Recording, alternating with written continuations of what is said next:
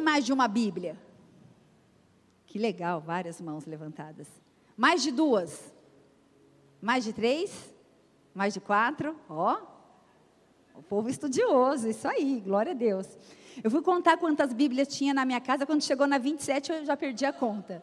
Tem muita Bíblia, porque meu marido gosta de estudar, eu também gosto. Tem as das crianças, tem de bebê, tem, tem tudo de bebê, eu tenho que doar já, né? Que nem tenho mais bebê. Mas tem muita Bíblia. E quero dizer uma coisa, tem, tem vários tipos de Bíblia, né? Tem Plenitude, Thompson, Pentecostal, eu fui anotando aqui, Shed, Almeida Corrigida, Revelada, Apologética, N V I, N A, N V T, N T, N T L H, King James, Histórico, Hebraica e vai embora, né? Um monte de Bíblia. E quem sabe quantos livros tem a Bíblia? Doze? Ah, sessenta e seis, aí que bom, né?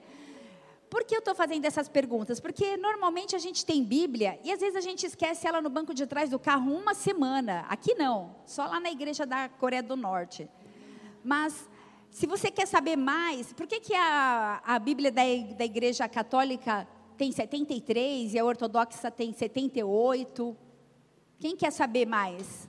Mergulhando na palavra, nova criatura, panorama bíblico, os ministérios de ensino da igreja, porque deixa eu te falar uma coisa, só o culto de domingo não é suficiente para você ser alguém firmado em Cristo Jesus. A gente não pode viver de culto em culto, ainda mais os que não conseguem vir de quinta.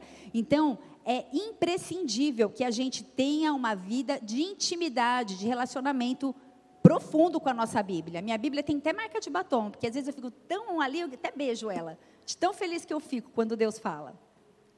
Amém? Tem alguém aí? Há cinquenta anos a Bíblia é o livro mais vendido do mundo, com mais de três vírgula nove bilhões de cópias vendidas em mais de dois mil idiomas e dialetos. Diga assim, a Bíblia, a Bíblia tem, influência tem influência em quase todo mundo. Em quase todo mundo, porque ainda tem lugares que não tem, eles não têm acesso à Bíblia. Mas a Bíblia, ela tem fundamentos na história e a gente percebe que nas religiões ou em eventos espirituais, sempre se menciona uma parte da Bíblia, mesmo que de uma forma distorcida, mas sempre a Bíblia está presente, às vezes fora do contexto, mas sempre é citada. E a Bíblia influencia até os ditados. Quem já ouviu esse ditado que fala, chutar o pau da barraca? A expressão, Mateus vinte e um, doze, é a expressão que mais me chama a atenção, é que indica que Jesus teve essa atitude enquanto ele chegou no templo, aborrecido com a prática da ganância lá da casa do pai.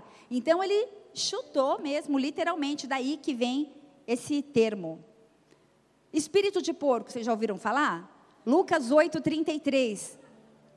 Jesus, daí que veio, Jesus expulsou os porcos de um endemoniado e mandou eles irem para os porcos. E esses demônios, então, receberam o, o O porco recebeu esses demônios. Daí vem a, o ditado, não seja espírito de porco. Mateus dezenove, trinta, os últimos serão primeiros. Essa aqui é fácil, né? Porém, os primeiros serão derradeiros e os derradeiros serão os primeiros. Você já ouviu a expressão, fala, pensando na morte da bezerra? Ai, travou aqui, Jesus. É. primeiro Samuel dezesseis, dois, os bezerros, eles eram objeto de sacrifício no altar. E quando Absalão sacrificou uma bezerrinha que o filho menor dele gostava, diz que o garotinho ficou sentado lá do lado do altar, pensando na morte da bezerra. Provérbios seis, seis fala, imita a formiga e viverá sem fadiga. Então tem muito cristão que pensam que é, que é só esperar no Senhor, mas tem que trabalhar. Vai ter com a formiga, ó, preguiçoso. Vocês estão aí? Então a Bíblia... É, atira a primeira pedra. Todo, essa daqui é fácil também, né? João oito, sete. Quem não tem pecado, atira a primeira pedra. Essa, express, essa expressão significa que muitas vezes a gente julga e condena outras pessoas sem olhar para as nossas próprias culpas. João dezenove, dezessete. Você já ouviu falar em Rua da Amargura ou Caminho Doloroso? Era o caminho que Jesus fez até a Via Crucis. Ou na, ou, na, ou na verdade, a Via Crucis, até o Gólgota, né? Até onde Jesus foi crucificado. Quem já ouviu falar onde Judas perdeu as botas? Esse eu tirei de um livro apócrifo, tá? É, depois de trair Jesus por inveja e ganância, Judas passou pelo próprio jugo de tão pesado, de tão deprimido por tudo que ele fez, e a gente sabe que ele cometeu suicídio. E para isso ele recebeu trinta moedas, e diz esse livro que as moedas estavam dentro da bota, e as botas tinham sumido. Então, daí vem essa expressão, da onde Judas perdeu as botas, que procuraram as botas para achar as moedas. Você já ouviu a questão, assim, Mateus vinte e sete, vinte e quatro, eu lavo minhas mãos nessa situação, não quero nem saber. Pôncio Pilatos, ele se esvaiu da responsabilidade, na, se crucificava ou não Jesus, e lavou as mãos, e a gente ainda usa isso hoje. Gênesis três, seis, o fruto proibido é o mais apetecido. A gente fala isso pra, até para os adolescentes, né? Quando é proibido eles querem, a gente usa muito isso, e veio de Eva, protagonista da cena, que eternizou o ditado, né? Gênesis nove, dezesseis, arco da velha, vocês já ouviram essa expressão? O arco da velha?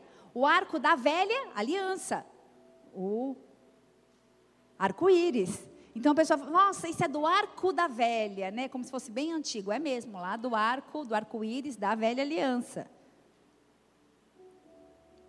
Marcos quatorze, trinta e oito, a carne é fraca, essa expressão lá representa a dificuldade de resistir às tentações. A Bíblia nos influencia muito, vocês gostaram? Vocês sabiam de tudo isso? Algumas coisas não, né? Fui ler também, achei engraçado, dei risada, falei, vou compartilhar. A Bíblia influencia em muitas coisas que... Quero lá saber onde Judas perdeu a bota, mas muitas coisas que mudam a nossa vida, como a gente ouviu o testemunho da Lia agora. Que muda a nossa vida, onde dentro da gente havia raiva, havia ódio, havia tristeza, havia rancor, havia feridas. Eu não sei qual é a tua história, como você chegou até aqui, mas eu sei que a Bíblia é a revelação de um pai de amor, de um pai que nos ama. Essa é a carta de amor que ele escreveu para nós. E creio que se eu e você tivéssemos um pai que de repente vai embora, vem a óbito, aí deixasse uma carta para a gente, a primeira coisa que a gente ia fazer era ler a carta. Existe uma carta de amor do nosso Pai para a gente. Eu quero te desafiar a ler a Bíblia. Eu quero te desafiar a se desafiar. Eu vou ler a Bíblia, sei lá, não sei quantas vezes você já leu. Eu vou ler a Bíblia mais uma vez, de capa a capa. Eu vou ler de novo, eu vou ler de novo, porque quando você lê, algo sobrenatural acontece com você. Há um, há um como se fosse um, um, como que fala? Um vulcão, era essa a palavra, que entra em erupção pela presença do Espírito Santo, dínamo dentro de nós, através da palavra de Deus. A Bíblia nos influencia, amém? Mateus quatro, quatro fala, nem só de pão viverá o homem, mas de toda a palavra que procede da boca de Deus. A palavra que procede da boca de Deus está aqui, ó, está na Bíblia Sagrada. Vamos orar, fecha seus olhos, Pai. Eu quero te louvar pelo privilégio que temos de estar aqui reunidos nessa noite, com o propósito de adorá-lo. Essa é a nossa motivação de estarmos aqui. Declarar que o Senhor é bom, poderoso, grande, santo, fiel, justo. As nossas mãos rendem graças diante de Ti, nós nos submetemos ao Teu senhorio, nós Te louvamos porque o Senhor está aqui, mas nós clamamos, Deus, que haja uma revelação fresca, nova, sobre as nossas vidas, pra, a respeito das nossas vidas, em nome de Jesus. Fala com cada um de forma individual, Deus. Essa palavra, ela é poderosa, ela é eficaz, ela é mais afiada que uma espada de dois gumes, que divide alma e espírito, juntas e medula, e é isso que nós queremos nessa noite, Senhor, sermos visitados pela Tua palavra, que é poderosa. Fala conosco, nos realinha, nos restaura, nos renova, visita-nos, fala com a gente, Tu és o nosso Pai de amor e nós queremos ouvir aquilo que o Senhor tem para nós, por isso eu me esvazio a nada que sou, para que o Senhor possa ter liberdade mais uma vez, neste lugar, através da minha vida, Senhor, fala comigo, eu sou a mais necessitada aqui, Senhor, nós estamos sedentos, Pai, nós estamos sedentos para ouvir Tua voz, por isso vem, dá ordem aos seus anjos, sela esse ambiente, sela os nossos corações, as nossas mentes, conecta-nos à sala do trono, em nome de Jesus. Amém e amém. Aleluia. Glória a Deus.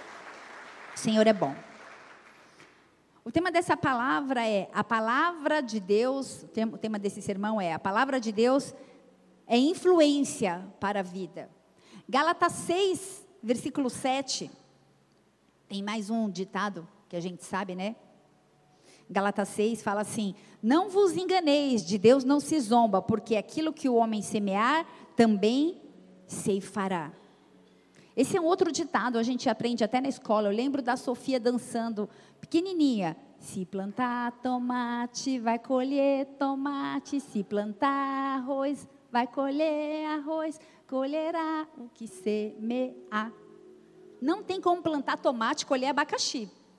A semente que a gente planta é exatamente aquilo que a gente vai colher.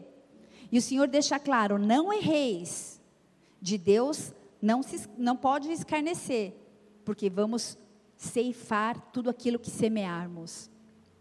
E é importante, a gente acabou de passar por um momento onde nós tivemos a oportunidade de semear, de lançar sementes. A Iva falou, olha, lance sementes, é uma terra fértil, encontro de mulheres, eu creio que, vai, que vão haver milagres, muita coisa vai acontecer.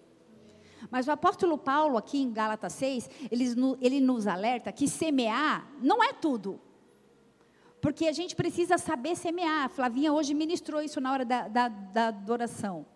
E reina o Espírito sobre a carne. Ou eu semeio no Espírito, ou eu semeio na carne. E se eu semear na carne, certamente eu vou colher corrupção. E a Bíblia alerta a todos nós acerca do pecado. Que o pecado tem consequência, não se engane. E por que muitas vezes alguns de nós, ou muitos de nós, conseguimos permanecer no pecado? Por que alguns de nós conseguimos conviver com o pecado? Porque muitas vezes nós estamos escravizados no pecado, porque a gente sabe que a consequência não é imediata.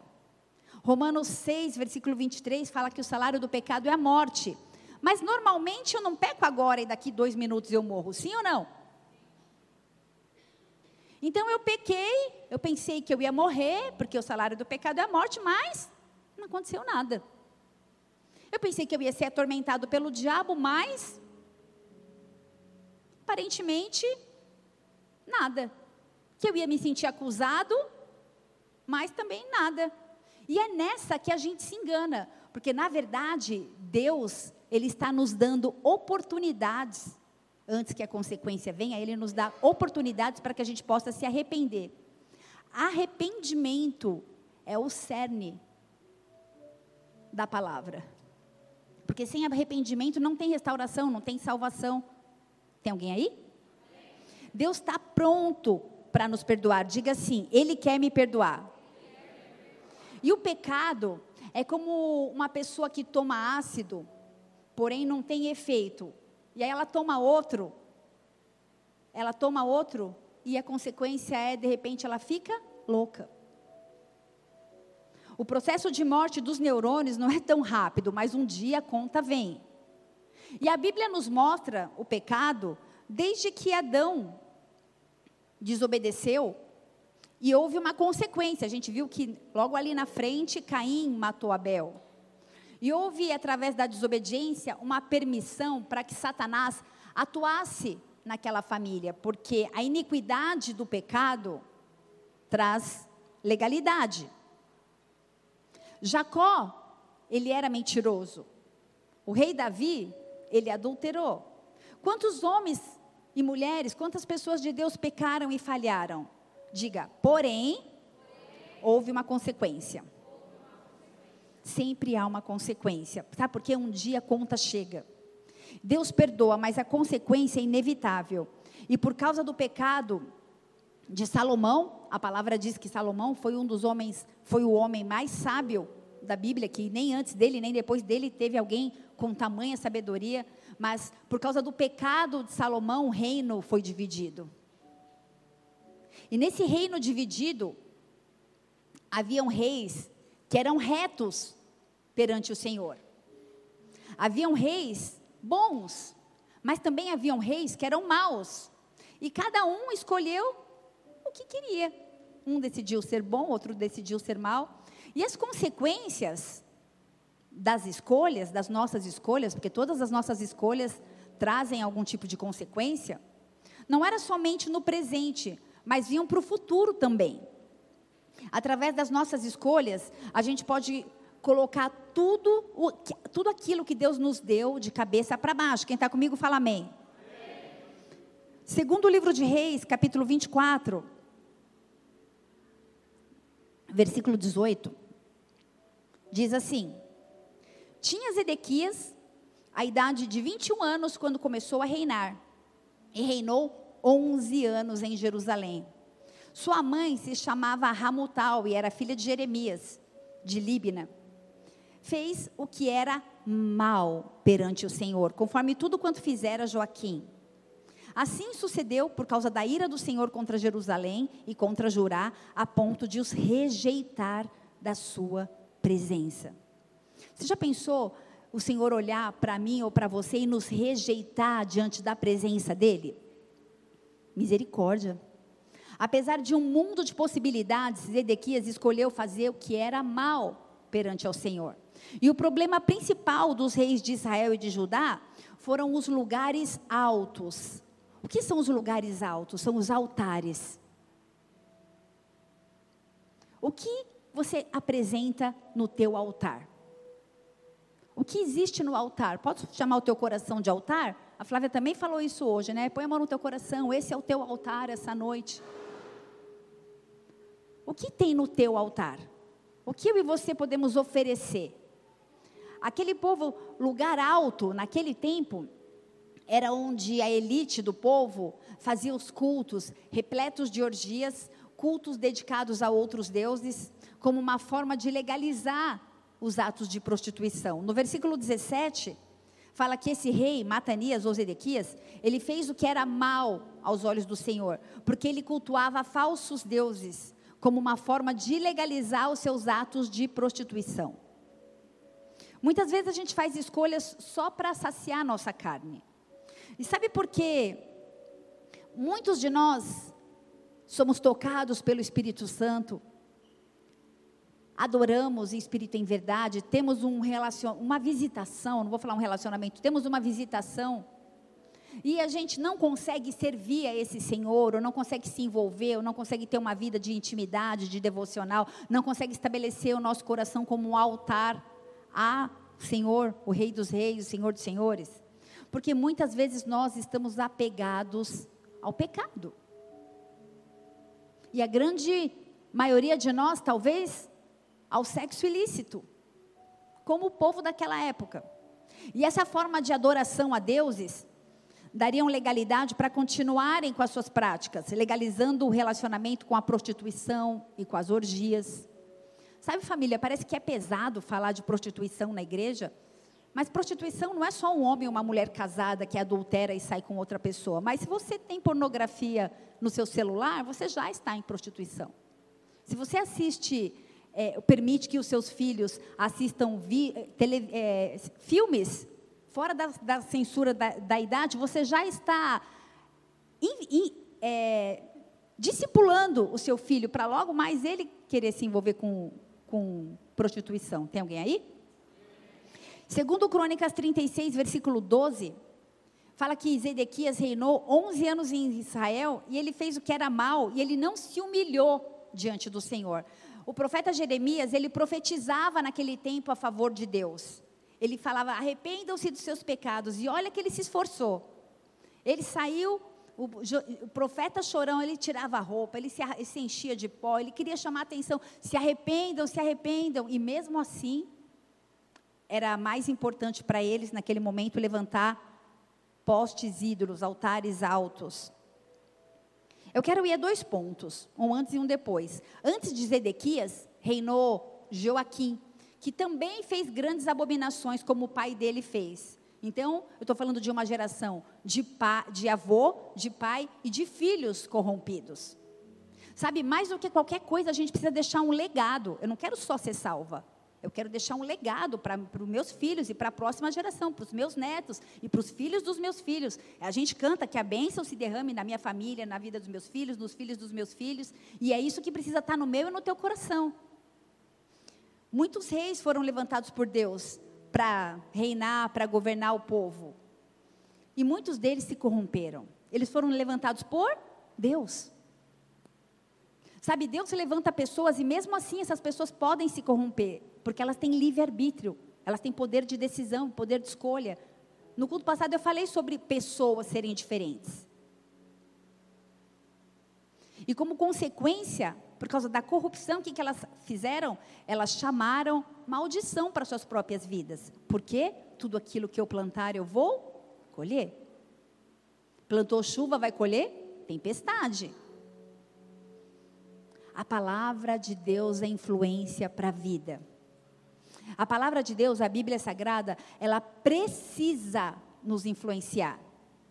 Não adianta a gente ter muitas Bíblias e a gente deixar a Bíblia lá empoeirando, ou no banco de trás do carro, como eu falei.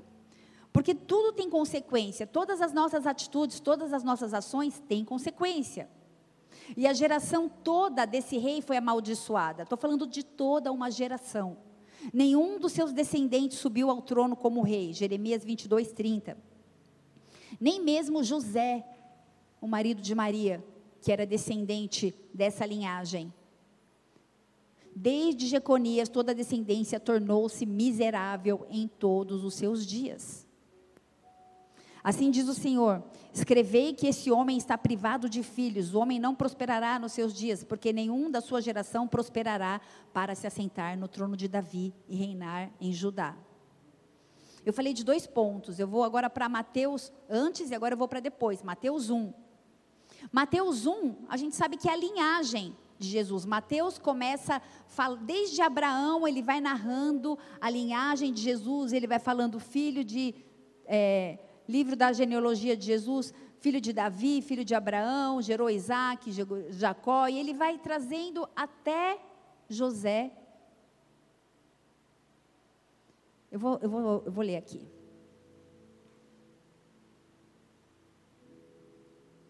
Do exílio, catorze, quinze, gerou dezesseis, Mateus um, dezesseis. E Jacó gerou a José, marido de Maria, do qual nasceu Jesus, que se chama o Cristo. Eu estou falando sobre semear, sobre colher, e eu não quero que você fique nem com medo e nem com raiva, talvez, dos seus pais, porque talvez nesse momento do culto você comece a olhar para a sua vida e comece a imaginar que aquilo que você está vivendo pode ser a consequência de algo que alguém lá atrás cometeu. Mas eu quero te, te, te dizer uma coisa. Quando Jesus entra na história, toda a sorte de maldição é quebrada. Quando Jesus entrou na história, houve quebra de, mal, de, de maldição. José, ele não pôde subir. Mas a partir de Jesus, Maria, ela deu a semente para Jesus nascer, porque Maria veio da linhagem de Davi, via Natã. E José veio da linhagem de Davi, via Salomão, que teve a sua descendência amaldiçoada. Deus fez isso para que o fruto desse relacionamento restaurasse, mudasse, sarasse a nossa dor. Vocês estão comigo? Amém? Amém? Tudo, tá tudo bem até aqui? Glória a Deus. Então Jesus entrou na história. Amém? A partir desse ponto Jesus entrou na história e Jesus quebra todo tipo de maldição. Se você tem Jesus, deixa eu te falar uma coisa. Toda malignidade já foi quebrada sobre a sua vida. Toda sorte de maldição já foi quebrada sobre a sua vida. Aproprie-se dessa restauração. Sabe como? Pela fé em Cristo Jesus, reconhecendo Jesus como Senhor e Salvador. Eu poderia nesse exato momento fazer o apelo, porque o que vai transformar a minha e a sua vida é reconhecer Jesus como o único e suficiente Senhor e Salvador. E aí a gente vai viver uma nova, uma nova história. Provérbios vinte e seis, versículo dois fala que maldição sem causa não prospera. Agora deixa eu fazer uma pergunta, mas e com causa? Por onde tem andado o seu coração? Por onde tem andado os seus olhos? Por onde tem andado a sua mente? Jesus quebra a maldição, Mas diga assim, eu preciso fazer a minha parte. A gente precisa fechar as brechas, a gente precisa mudar a nossa conduta. A palavra conversão quer dizer que eu estava indo por esse caminho e quando eu me converto, eu vou por aquele. Nós somos a contracultura dessa geração. Não dá para a gente ter qualquer tipo de altar, colocar qualquer coisa no nosso altar. Tem alguém aí? Jesus quebra a maldição, mas a gente precisa se posicionar.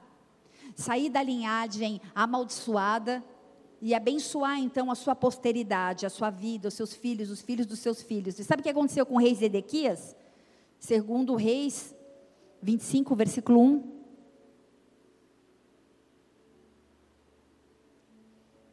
Sucedeu que no nono ano do reinado de Zedequias, aos dez dias do décimo mês, Nabucodonosor, rei da Babilônia, veio contra Jerusalém, ele e todo o seu exército, e se acamparam contra ela, e levaram contra ela tranqueiras em redor.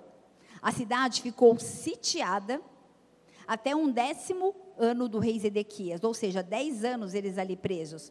Ao nove dias do quarto mês, quando a cidade se via apertada de fome, não havia pão para o povo da terra, então a cidade foi arrombada, e todos os homens de guerra fugiram de noite pelo caminho da porta que está entre os dois muros, perto do jardim do rei, a despeito de os caldeus se acharem contra a cidade em redor.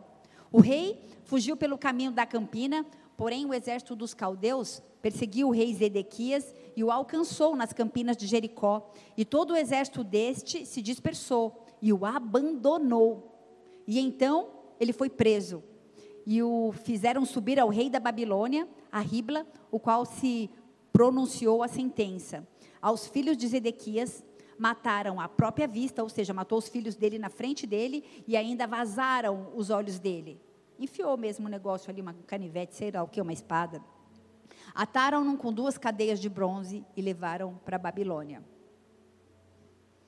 As consequências do ato, dos atos de Zedequias precisam ser um exemplo para a gente, porque demorou, mas a conta veio. Porque Deus ungiu, ele tinha um chamado, ele foi escolhido para ser o rei, para implantar a cultura do reino na terra, a cultura do reino de Deus. Mas o que, que aconteceu? Ele foi capturado. Vou voltar aqui para Nabucodonosor. Ele sitiou Jerusalém, eu falei dez anos, eu falei errado, são dezoito meses. Ele sitiou Jerusalém por dezoito meses, e o povo estava sem comida, a cidade foi arrombada, e os homens de guerra fugiram. Imagine para um pai ver o filho sendo morto e depois sendo levado cativo, cego. Se Zedequias pudesse voltar atrás, se ele tivesse uma oportunidade de voltar atrás, com certeza ele tinha feito tudo diferente diante da sentença que estava sendo proposta para ele. Existe uma sentença sendo proposta para nós, e essa sentença vai se dar de acordo com as nossas atitudes. Tem alguém aí? Plantou, colheu. É triste, porque tinha tudo para dar certo, mas não deu. E que lá na frente, eu e você, possamos dizer assim, se eu tivesse uma oportunidade de fazer algo diferente na minha vida, eu faria tudo igual.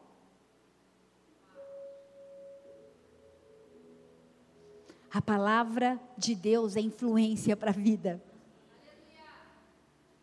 E essa noite é a noite de você ser influenciado para a vida.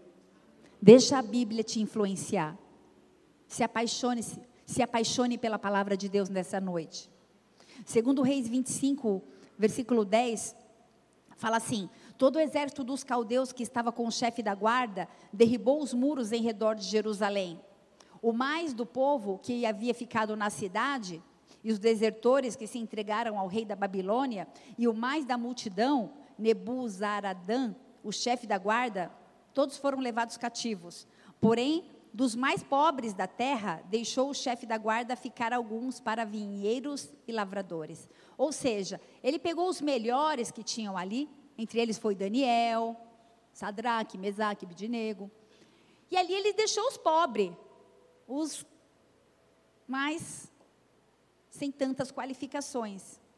E esse povo foi para a Babilônia, cativo, escravo. Mas esse povo que foi para ba Babilônia era o remanescente que ia voltar, que ia gerar a semente da mulher, que é Cristo. A profecia de Gênesis três, quinze se cumprindo quando eles voltaram e reconstruíram o templo em Neemias. Vocês estão comigo? Vocês não estão comigo, vocês precisam ler Bíblia, amém? E o outro povo que jamais voltará, que foi o povo que ficou cativo, que foi para o Egito. Esse povo que foi para o Egito, eles ficaram a fim de buscar conforto, porque eles estavam com medo do cativeiro. E essa foi uma péssima escolha, porque o mundo nunca vai ser melhor do que a disciplina de Deus. Eu vou repetir. O mundo nunca vai ser melhor do que a disciplina de Deus. E aí continua a consequência de erro, segundo Reis vinte e cinco, versículo treze. Cortaram em pedaços os caldeus, as colunas de bronze que estavam na casa do Senhor. Eles estão destruindo o templo aqui, tá? Como também os suportes e o mar de bronze que estava na casa do Senhor, e levaram o bronze para a Babilônia, roubaram tudo. Levaram também as panelas, as pás, as espevitadeiras, os recipientes de incenso e todos os utensílios de, de bronze com que se ministrava.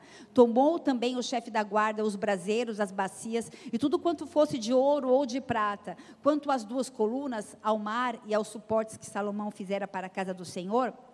O peso do bronze de todos esses utensílios era incalculável. A altura de uma coluna era de dezoito côvados e sobre ela havia um capitel de bronze de três côvados de altura. A obra de rede e as romãs sobre o capitel ao redor, tudo era de bronze, semelhante a esta era outra coluna com a rede. Levou também o chefe da guarda de Seraías, o sumo sacerdote, e Sofonias, o segundo sacerdote, e os três guardas da porta. Eu vou dar um exemplo. É a mesma coisa que alguém entrasse aqui e levasse tudo. Levasse os microfones, levasse o púlpito, levasse todos os equipamentos de som, levasse o ar-condicionado, levasse tudo aquilo que a gente tem para fazer o culto de Deus, para adorar o Senhor, levasse tudo. E ainda roubassem o pastor, os presbíteros, os diáconos, porque o que eles estavam fazendo aqui?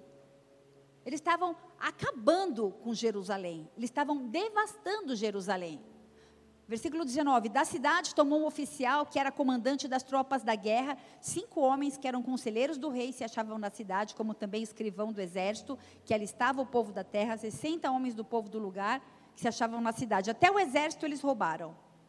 Então eles roubaram tudo, as colunas eles cortaram em pedaço e venderam, os braseiros, as bacias, aonde era, onde lavava a mão dos sacerdotes, aonde era queimada as ofertas. Eles levaram cativo o sacerdote, o sumo sacerdote, ou seja, até o apoio espiritual foi roubado.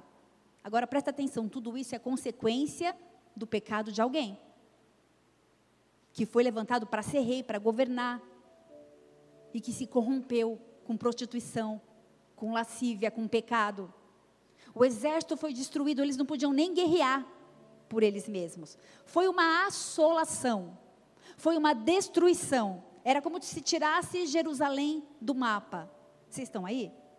A única palavra que combina com isso é devastação, consequência do pecado. Sabe, o Senhor me fala nessa noite de pessoas que estão se sentindo exatamente assim, devastadas. Sem expectativa, sem esperança, como se tivessem sido atropeladas, como se estivessem só o seu trapo aqui. Devastadas. Mas essa é uma noite de restauração, amém? Essa é uma noite que você vai se apaixonar por esse Deus da palavra. E Ele vai mudar a minha e a sua sorte. Isso só depende de você e de mim. Só depende de uma escolha. Essa é uma noite de escolhas. Escolhas erradas podem devastar determinadas áreas das nossas vidas. Escolhas erradas podem nos levar a, situação, a situações como estas. Por que será que a gente erra? Quem nunca errou aqui, né? A gente falou lá no começo, joga a primeira pedra. A palavra de Deus precisa ser influência para a nossa vida. Adão e Eva, eles tinham a chance de ser um casal perfeito. Tinham tudo para ser felizes e eles foram influenciados para a morte e não para a vida. O que tem te influenciado? Sabe, essa resposta é sua, individual. O que te influencia? Quem é a pessoa que você olha e fala, uau, Che Guevara? Jeová é Deus. Sei de onde eu tirei isso agora. Tão velho, né? Lula. Fica quieto aqui. Adão e Eva. Falei besteira, acho. Será que... Qual é o nosso posicionamento nessa hora? Será que tudo aquilo que a gente fez de errado na nossa vida, de repente a gente senta e a gente vê, começa a ver tudo de sem, sendo destruído, sendo destruído? Tem horas nas nossas vidas que a situação é tão séria que a gente nem sabe o que fazer, que a gente nem sabe como recuperar o fôlego. E se a gente jogar a toalha, se a gente se, se desanimar, se a gente se decepcionar, não há quem mude essa situação, porque é individual, eu preciso tomar uma decisão. Não há escolha ruim ou decisão do passado que não possa ser remida pelo sangue do Cordeiro. Não há decisão ruim ou escolha errada do nosso passado que não possa ser remida pelo sangue do Cordeiro. Eu não sei o que você fez no verão passado, mas eu sei que essa noite é uma noite de escolhas. Ele vai nos dar novas oportunidades. Segundo Reis vinte e cinco... versículo doze, dos mais pobres da terra deixou o chefe da guarda ficar, alguns para vinheiros e alguns para lavadores. Estes aqui ficaram lá para trabalhar, só para não virar mato, para que o terreno não fosse coberto de ervas daninhas. Isso significava uma pontinha de fé, um restinho de fé, um restinho de matéria-prima para Deus. E eu quero profetizar a fé sobre a sua vida, porque às vezes você olha para a tua própria história e você fala assim, meu Deus, não dá mais, eu não sei mais como fazer. Tem uma pontinha de fé aí? Porque se tiver uma pontinha de fé, ele faz o sobrenatural. Porque desse povo que era amém, desse povo que era o pobre, desse povo que era o excluído, desse povo que ninguém queria, eles foram os remanescentes. É tempo de se posicionar e plantar novas sementes, para colher novos frutos. A gente não vai colher novos frutos se nós plantarmos as mesmas sementes. Por mais que muitas vezes as suas escolhas possam ter te feito derramar lágrimas, por mais que, por maior que seja o desânimo, há sempre uma pontinha de fé.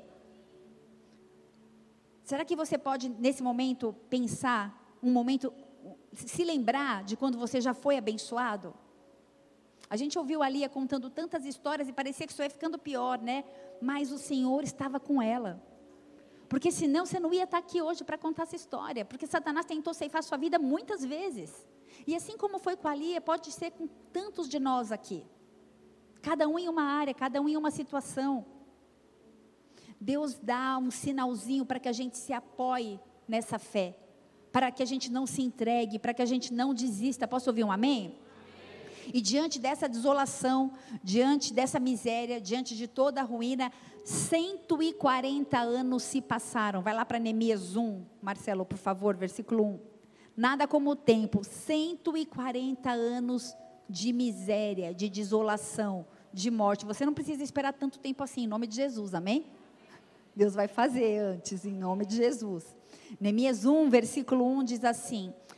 As palavras de Neemias, filho de Acalias, no mês de Quisleu, no ano vigésimo, estando eu na cidade de Suzã, veio Hanani, um dos meus irmãos, com alguns de Judá, então lhes perguntei pelos judeus que escaparam e que não foram levados para o exílio e acerca de Jerusalém, aqueles pobres lá.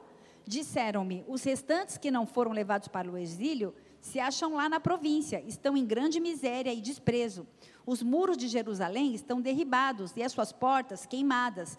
Tendo eu ouvido, Neemias, né? Tendo eu ouvido essas palavras, assentei-me e chorei. Deixa eu falar uma coisa, Deus sempre levanta o intercessor. Alguém orou por você em algum momento? Tem gente lá numa salinha lá atrás, escondida, orando por você agora. Deus sempre levanta o intercessor.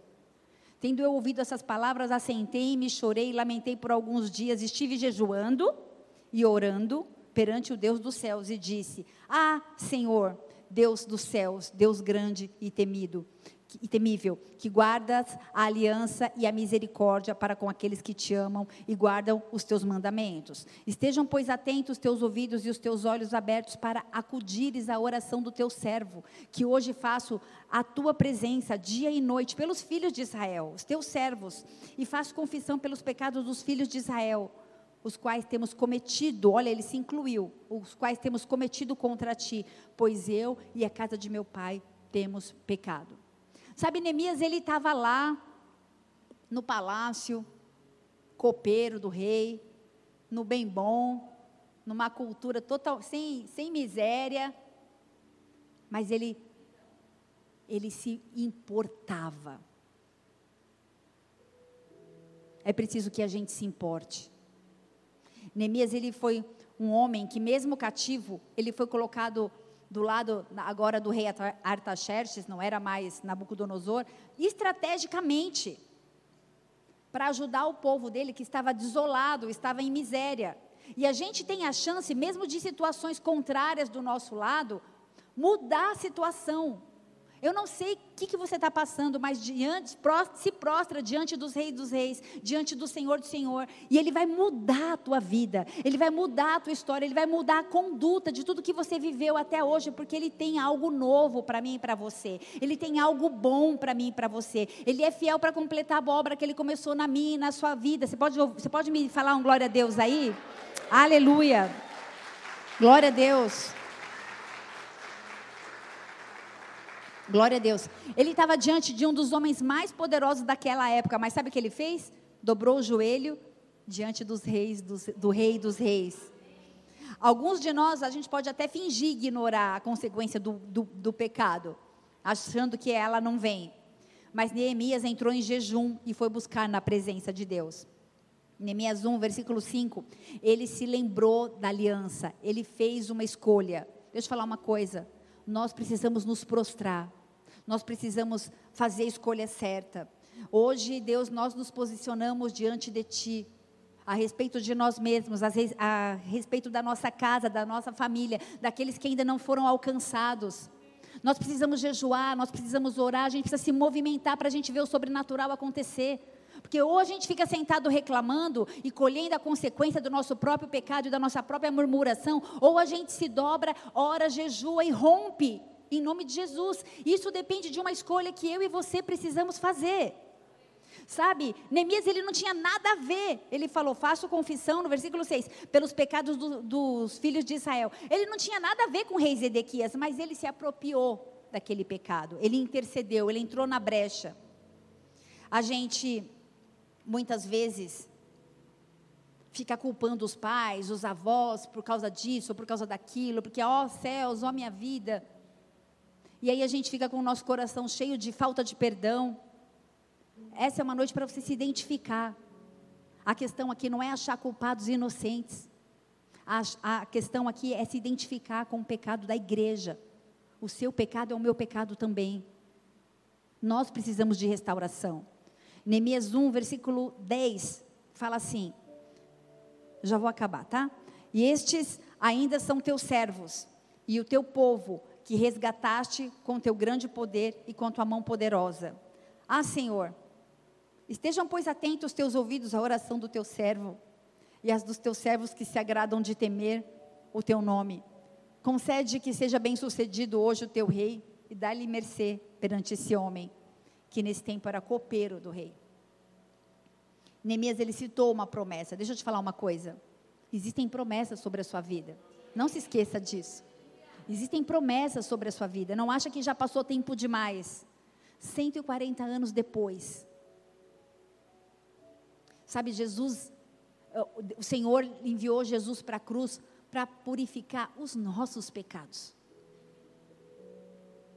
Nós somos o povo dele, e ele lembra da promessa sobre cada um de nós.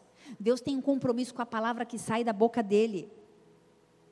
Se a gente orar, nós veremos a resposta. Se você semear a oração, você vai colher bênção. Semeie, ore, jejue. Números vinte e três, versículo dezenove, Deus não é homem para que minta, aquilo que Ele prometeu sobre a sua vida, Ele vai fazer. E quando Deus está contigo, o trabalho é diferente.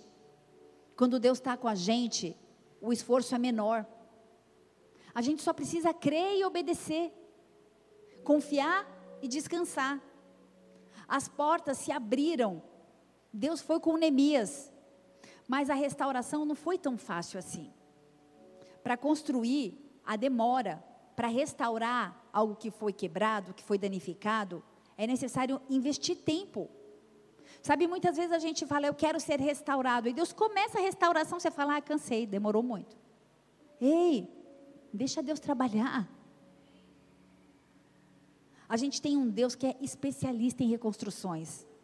Ele, naquela época, enfrentou desunião interna, na época da restauração do templo lá, em Neemias, Esdras, teve desunião interna, não foi fácil, mas ele restaurou aquela cidade. Pessoas se levantaram para amaldiçoar, para falar que não ia dar certo, mas a cidade voltou a ser habitada. Isso significa vida restaurada. Ele pode restaurar vidas aqui nessa noite. Sabe, Esdras, o sacerdote, antes de, do, do templo ficar pronto, Esdras foi lá e fez um culto de adoração, e a presença de Deus foi tão grande que a palavra diz que era impossível ficar de pé, tamanha era a glória da, da presença de Deus. A palavra diz que a glória da segunda casa era muito maior do que a da primeira. Deus já fez coisas na sua vida, no seu passado, o que Ele tem para fazer é muito maior. A glória da segunda casa é maior do que a da primeira. A glória que Ele tem para derramar sobre a sua vida é muito maior. Não acho que você já viveu o que tinha ter vivido. Deus tem muito mais para você. E quando Esdras fez o, sacerd... a, o culto, houve uma restauração espiritual. Deixa eu falar uma coisa. A primeira restauração que precisa acontecer na minha e na sua vida é espiritual. Antes de buscar uma restauração profissional, antes de buscar uma restauração financeira, antes de buscar qualquer tipo de restauração, faça uma restauração espiritual. Restaurando espiritualmente, vai dar tudo certo. E aí então, ele, Esdras, ele dedicou aqueles muros a Deus. A santidade foi restaurada. Deus precisa restaurar a santidade no nosso meio. Não dá para a gente ser meia igreja. Ou a gente é santo, ou nós somos impuros. É tempo de se santificar. É tempo de se separar. Eu quero que você medite nas suas escolhas e nas consequências dessas escolhas na sua própria vida. Eu quero te fazer um pedido. A palavra de Deus precisa ser a influência para a sua vida. Quando Jesus entra na história, pode subir louvor. Quando Jesus ele entrou na história, todas as consequências ruins das nossas escolhas, elas viram uma ferramenta, uma ferramenta para nos conduzir para um lugar ainda mais alto, que é os pés de Jesus. Esse é o lugar que nós precisamos estar, aos pés de Jesus. E Ele olha para nós nessa noite, noite de decisão, noite de escolhas. O que que nós vamos falar para Ele? O que nós vamos oferecer para Ele? Baixa sua cabeça, fecha seus olhos. Pai, essa é uma noite de reflexão. Uma noite de conserto. A sua palavra, ela é poderosa, ela é eficaz, ela é viva. Ontem, hoje, para todo sempre. Amanhã, eternamente. É tempo de tomar posse de todas as promessas que a tua palavra tem sobre as nossas vidas. É tempo de aumentar a intimidade através da, da leitura, da, da devocional com a Bíblia e com Deus da Bíblia. É tempo de entender as promessas que o Senhor tem para a sua vida. É tempo de entender o momento que você está vivendo. Talvez as consequências tenham sido devastadoras. Mas basta uma palavra dele. É tempo de se desprender de todo o desejo carnal. É tempo de saber que o pecado desagrada a Deus, que o pecado fere o coração de Deus. É tempo de entendermos que o pecado traz consequências. Traz morte, traz paralisia. É tempo de nós quebrarmos toda aliança que fizemos consciente ou inconscientemente com o pecado. Todas as vezes que nós ferimos a santidade de Deus, olhando onde não tem que olhar, fazendo o que não tem que fazer, manipulando, mentindo. E eu podia dar uma lista de muitos pecados, mas o Espírito Santo de Deus, ele está nesse lugar e ele fala individualmente com cada um de nós, não para acusar, mas para sarar, não para acusar, mas para restaurar, para ouvir você falar para ele com as tuas palavras aí no seu lugar, baixinho, para pedir perdão e falar: Deus, me dá uma nova chance, eu quero recomeçar, eu não quero pagar um preço de morte. É tempo de entender que ele tem um propósito para cumprir nas nossas vidas e através das nossas vidas. Existe um reino, o reino de Deus. Existe um rei que quer reinar sobre as nossas vidas, e nós nessa noite podemos dizer sim ou não.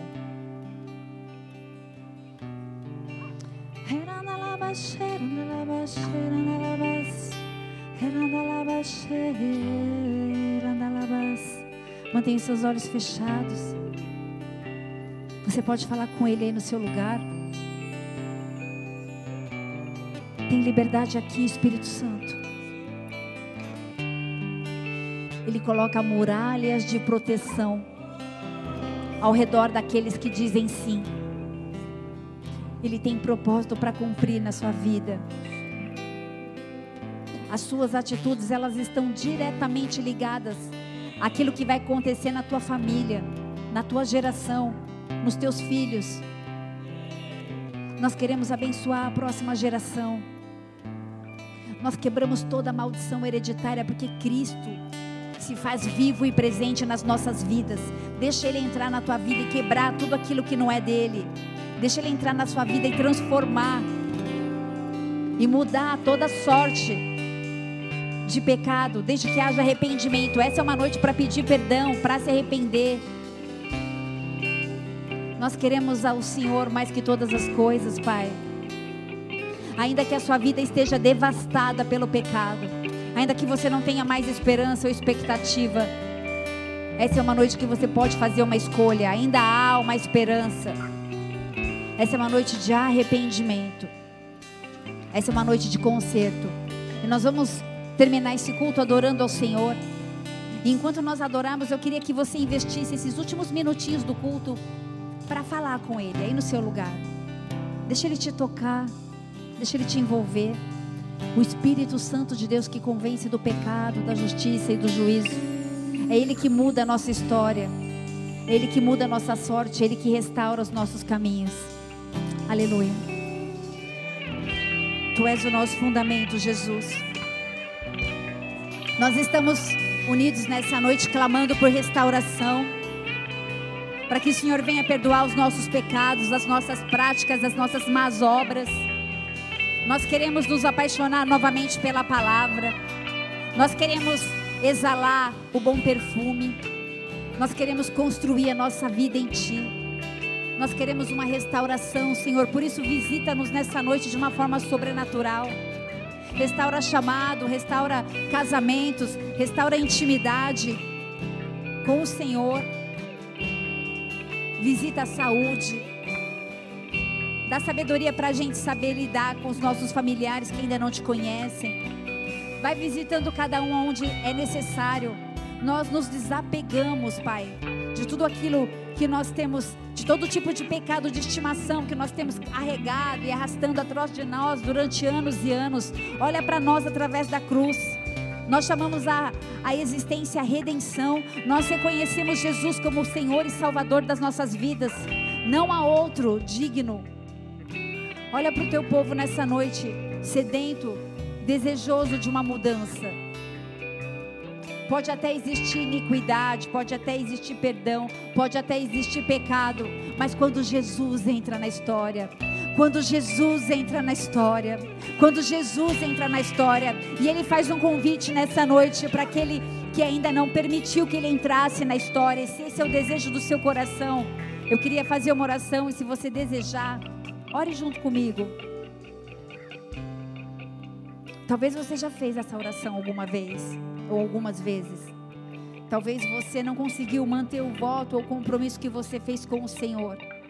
Que isso não seja acusação para você, mas que essa restauração nessa noite seja um selo, seja um marco na sua vida, para você plantar novas sementes e colher novos frutos em nome de Jesus.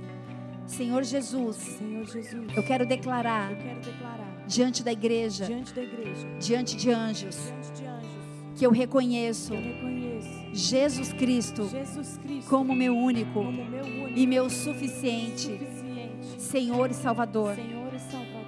Eu sei que o Senhor morreu, eu sei que o Senhor morreu, mas ressuscitou, mas ressuscitou, subiu aos céus, subiu aos céus e vai voltar, voltar para me resgatar. Para me resgatar. E eu declaro, eu declaro que os meus joelhos, os meus joelhos não, se dobram não se dobram diante de outro, diante de somente, outro diante de ti, somente diante de ti, em nome de Jesus. Em nome de Jesus. Pai, em nome de Jesus, sela pessoas que fizeram essa oração nessa noite, marca, Senhor, propósitos, histórias, Pai, fundamenta-os na Tua palavra, alicerça-os, Senhor, no Evangelho, prepara, Senhor, pessoas para discipulá-los. Nós queremos, Senhor, em nome de Jesus Cristo, viver algo novo da parte do Senhor nas nossas vidas. Nós queremos que o Senhor seja o nosso fundamento, nós queremos clamar para que o Teu sobrenatural venha em nosso meio, em nós e através de nós. Nós nos desvencilhamos, nós pedimos perdão, nós lançamos para trás, Senhor, toda sorte de pecados, Pai. Nos arrependemos nessa noite, nós pedimos perdão pelos nossos pecados nessa noite. Vai sondando cada um de nós e vem com perdão, Senhor, vem mudando a nossa sorte, Deus. Ah, Deus, nós queremos ser aprovados diante de um Deus de amor, de misericórdia, que é tardio, é tardio em irar-se, está pronto a, a nos perdoar. Ele só está à espera de que a gente venha se arrepender. E essa é a noite, amém? Essa é a noite que Ele marcou comigo e com você. Em nome de Jesus, toda maldição é quebrada, porque Jesus entrou na história. E as portas do inferno não prevalecem contra a igreja de Jesus. Você é a igreja de Jesus, fundamentada e estabelecida. E se você crê nisso, dê a sua melhor salva de palmas a Ele. Aleluia!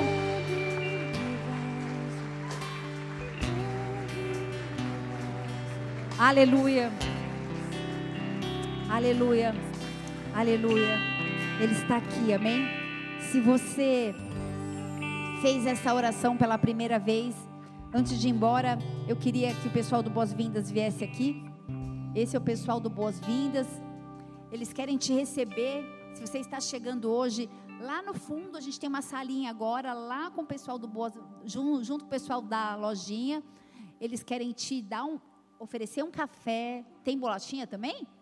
Café, bolachinha, querem te receber, te dar um abraço. Eu queria que os líderes de célula pudessem estar lá também para receber os visitantes, dar um abraço e falar que você faz parte dessa família.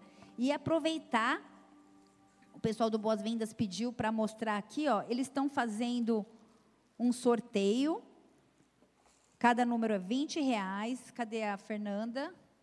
Vem cá, Fê. No final do culto, você procura a Fernanda aqui. Esse recurso vai ser revertido para o Ministério Boas-Vindas, que eles querem comprar presentes para as pessoas que vierem visitar pela primeira vez, tá bom? Então, se você quiser fazer parte disso depois, procura a Fernanda. O que, que é aqui, ó? Ah, deixa eu falar. É um relógio e dois fones, tá? E aí, você procura a Fernanda.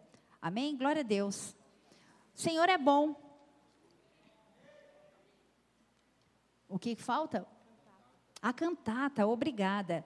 Se você quer participar da cantata de Natal, que vai acontecer aqui dia dezoito de dezembro, no culto de, de domingo à noite, a gente vai abrir para toda a igreja, para você que tem um chamado para cantar e participar da cantata. No final do culto, procura o Leandro, ele vai anotar teu nome aqui. Os ensaios acontecerão todos os sábados até o dia dezoito de dezembro, que está chegando, né, gente? E quem já veio alguma cantata aqui? É muito especial e é um, uma noite para evangelizar, porque a gente pode convidar muitas pessoas que não iriam numa igreja, mas elas vêm por causa da cantata que elas vão assistir. Então você é nosso convidado para participar também, amém? Se Deus é por nós, quem será contra nós?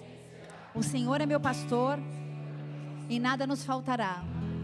Oremos juntos. Pai nosso,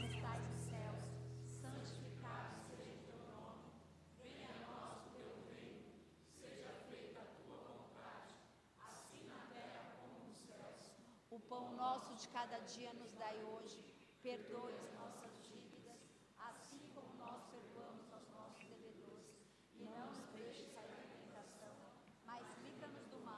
porque teu é o reino, o poder e a glória para sempre. Amém, amém, amém, aleluia. Glória a Deus. Que o Senhor te abençoe, que as unções e as consolações do Espírito Santo da promessa esteja de hoje até que Ele venha sobre a sua vida, sobre a sua casa, sobre a sua família. Vai na paz do Senhor, que Deus te abençoe em nome de Jesus. Te amo em Cristo Jesus, glória a Deus, vai na paz. Glória a Deus.